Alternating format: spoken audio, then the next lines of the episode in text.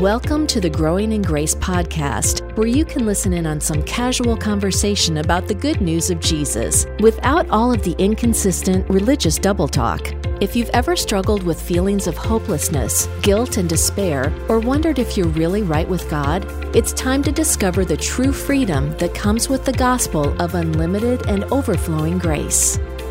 Welcome to the Gilligan's Island Grace podcasts out there in podcast land. I'm Mike Kapler along with Joel Brueseke.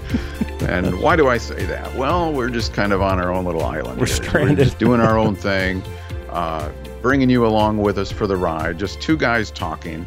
We're not trying to shove anything down your throat. We're just trying to provide you with some perspectives that may go very much against many of the things you've been taught or heard or have assumed about the Bible or Jesus or God. And uh, you can do what you want with it. You might not like everything we say. Join the club. uh, I, I can't even agree with myself sometimes. So how you doing this week, Joel? Good. And uh, by the way, next week our special guests are going to be the Harlem Globetrotters. Where did that come from? Well, don't you remember uh, Harlem Globetrotters on Gilligan's Island?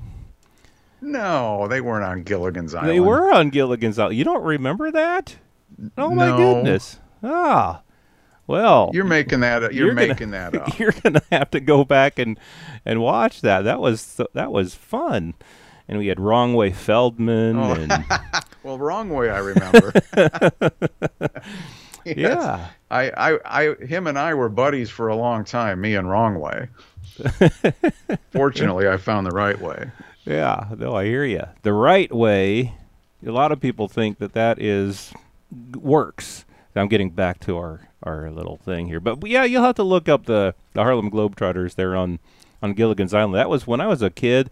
That was just fun seeing them on on there. anyway, I, I still, I, you're losing me on this because being a Gilligan's Island fan, although I haven't watched it for years, I never saw the Globetrotters on there. well, you're you're missing out then. The Harlem Globetrotters on Gilligan's Island. I'm googling it right now because this You're is me- you this are is- messing with This me. is very important stuff. The Harlem Globetrotters on Gilligan's Island in 1981, made for television comedy film. Oh, well, that wasn't Gilligan's Island, 1981. It, it was a made for television comedy film, the third of three movies that reunited the cast of the 64 to 67 sitcom Gilligan's Island. Yeah, okay. Well, I thought you were talking about the actual series. Well, I just said they were on Gilligan's Island. That's all that okay, all right. Well, I guess we're on Gilligan's Island, like I said. So, no, to be serious, uh, in my announcer voice. All right, Skipper. Oh, I want to be Thurston Howell the third. that that would be me. No, I'd, I'd know, be the professional. I- I- as long as we're, as long as we're being transparent here, real quick, and then we'll move on to Ephesians. But you know, while while the other kids were arguing about Ginger and Mary Ann, I kind of secretly had a crush on Mrs. Mrs. Howell. Howell. I just knew you were going to say that. I just knew you were going to say that. And um, yeah, to digress just a little bit further here, and then we'll be back. For whatever reason, on YouTube the other day, it came up where the cast of Gilligan's Island they acted like they were the Roseanne people on the show Roseanne, and so like uh, the professor was there.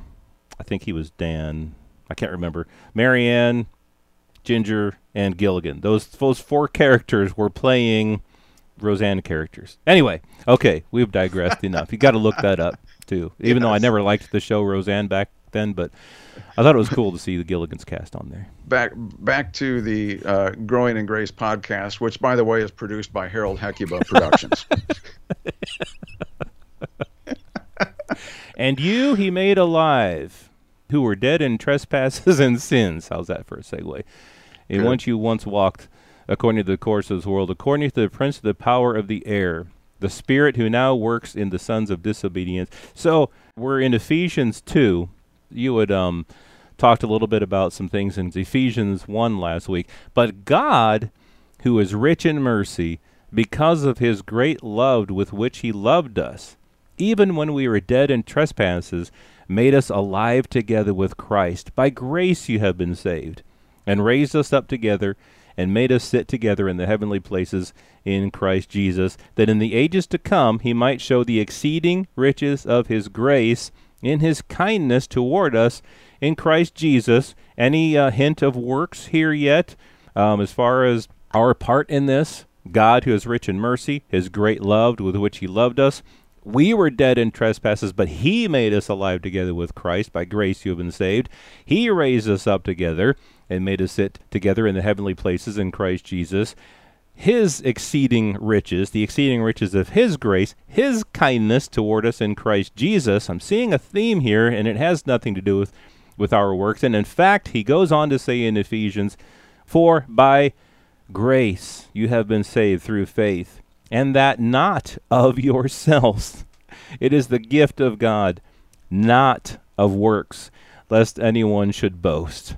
So there's mm. all of this stuff about what God has done. Again, his great love. He made us sit together. By grace we have been saved. All of these things by God, not of our works, lest anyone should boast if we could stand before God and say, Look, God, at what I have done, you know, if we could boast about something that we have done in front of God, then again, Christ's sacrifice would have been in vain because we can do it. You know, we don't need Christ to die on the cross for our sins because look, look, God, look at my works. Look what I can do. Look at how I've turned from being a, a dirty, rotten sinner to all these good things that I'm doing. Look at look at me, God, and that would effectively negate the cross of Jesus Christ. I don't know of anyone that would actually say that. Hey, look at me, look what I can do. But if a person is boasting in their works or thinking, "Hey, look at my works," that's really what you're doing. You're negating the cross. And he says, "For we are His workmanship." Created in Christ Jesus for good works. So there's the good works, not to get saved, not to gain anything with God, but because we're His workmanship and we were created in Christ Jesus for them, for the good works that God prepared beforehand that we should walk in them. So when the works come in, it has nothing to do with gaining anything from God. It's just something that now that we're saved, now that we're in Him, it's something that we walk in because we're His workmanship. Do you see the emphasis on Him? It's what He has done, His love, mm-hmm. His grace the exceeding riches of his grace. It's all about what he has done and not our works. Yeah, I mean, th- this passage here is so rich. We're going to spend a little time in it here in Ephesians 2. He goes on, Therefore, remember that at one time, you Gentiles, now Paul's a Jew, right? But he's saying, You Gentiles in the flesh, called the uncircumcision. The circumcision, the Jews, in other words, would call them the uncircumcision. Uh, remember, at that time, you were separated from Christ, alienated from the commonwealth of Israel, strangers to the covenants of promise, having no hope and without God in the world. That was the state of us Gentiles, non Jewish people.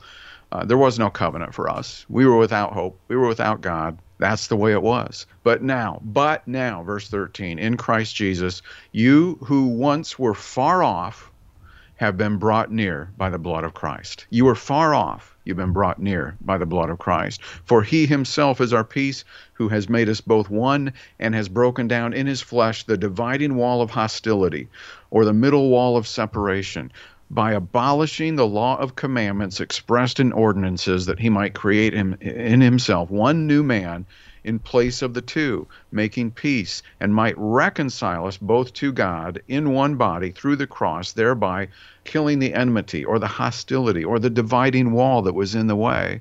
He came and preached peace to those of you who were near, uh, who, I'm sorry, who, who, were, who, who were far off, the Gentiles, and those who were near, the Jews. So what we've got here in this passage is Paul explaining Gentiles without a covenant. Jews had one, but it failed.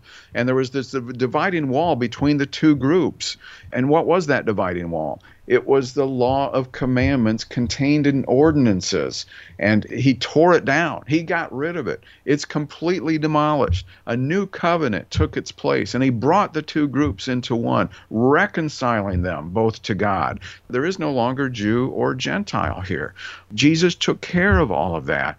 And verse 18, for through him we both have access in one spirit to the Father. And we're no longer strangers and aliens, but fellow citizens with the saints and members of the household of God, built on the foundation of the apostles and prophets, Christ Jesus himself being the cornerstone, in whom the whole structure being joined together grows into a holy temple in the Lord.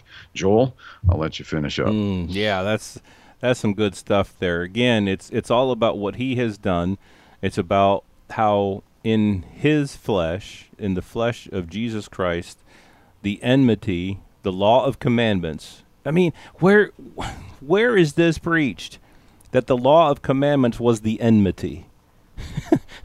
that that was the enmity. Now, Joel, Joel, kids are in Sunday school. They're they're taught to try to abide and live by that religious standard from the earliest age that they can understand. Right, memorize. And, and it totally sends them off in the wrong direction from right. the start. Yeah, they're taught to memorize the Ten Commandments. They're taught to learn all these old covenant ways. They're really old covenant ways, but as this says, we Gentiles weren't even part of that thing. We weren't even included in that thing in the very beginning. And then now that that middle wall of separation has been broken down, it's not that God has said, okay, so now you Gentiles who were formerly far off, now you're going to be put into the law. Now, now we're going to have you keep the law. It's not that at all. It, it says that there is one body reconciled together, this one body, former Jews who were under the law and former Gentiles who didn't have the law, the circumcision and the uncircumcision, brought together by faith, having access to God in one body through the cross, those who were far off, as you said, the, the Gentiles, and those who were near, the Jews, for through him we both have access by one Spirit to the Father. We had talked about this idea that there are two different gospels, and a lot of people get that from Ephesians chapter 3. For this reason, I, Paul, the prisoner of Christ Jesus for you Gentiles, indeed you have heard of the dispensation of the grace of God which was given to me for you. And so people take this and, and what else Paul says here as there being a dispensation of grace for the Gentiles which was given to me for you. He's talking about the Gentiles, how that by revelation he made known to me the mystery which in other ages was not made known to the sons of men, that Gentiles should be fellow heirs of the same body. Well, this word dispensation, actually, if you look at it in the Greek, it doesn't mean something that is poured out, it means a stewardship. Paul was given a stewardship. The grace of God was given to Paul to have this stewardship that God gave to him for the Gentiles to share the gospel, not a gospel that was for them, but to share the gospel. And he says it right here in verse 6 that Gentiles should be fellow heirs of the same body and partakers of his promise through the gospel through the gospel of which I became a minister according to the gift of the grace of God given to me by the effective working of his power. So God gave Paul grace to share this mystery that now Gentiles are fellow heirs with the Jews of the same body. Not two separate bodies, not a gospel for Israel and a gospel for Gentiles, but one body is one gospel that's for, for both. And if you have faith in Christ, the gospel is for you and you're put into this one body. So, anyway, just wanted to touch on that real quick as we end this week, and we'll get more into uh, some of the fascinating, wonderful words of Paul about this wonderful gospel of grace in the weeks to come, right here on Growing in Grace. This has been Growing in Grace with Mike Kapler and Joel Brueseke, heard online through various internet sources around the world each week. Access past programs by visiting growingingrace.org. Share it with a friend and listen again next week for more Growing in Grace.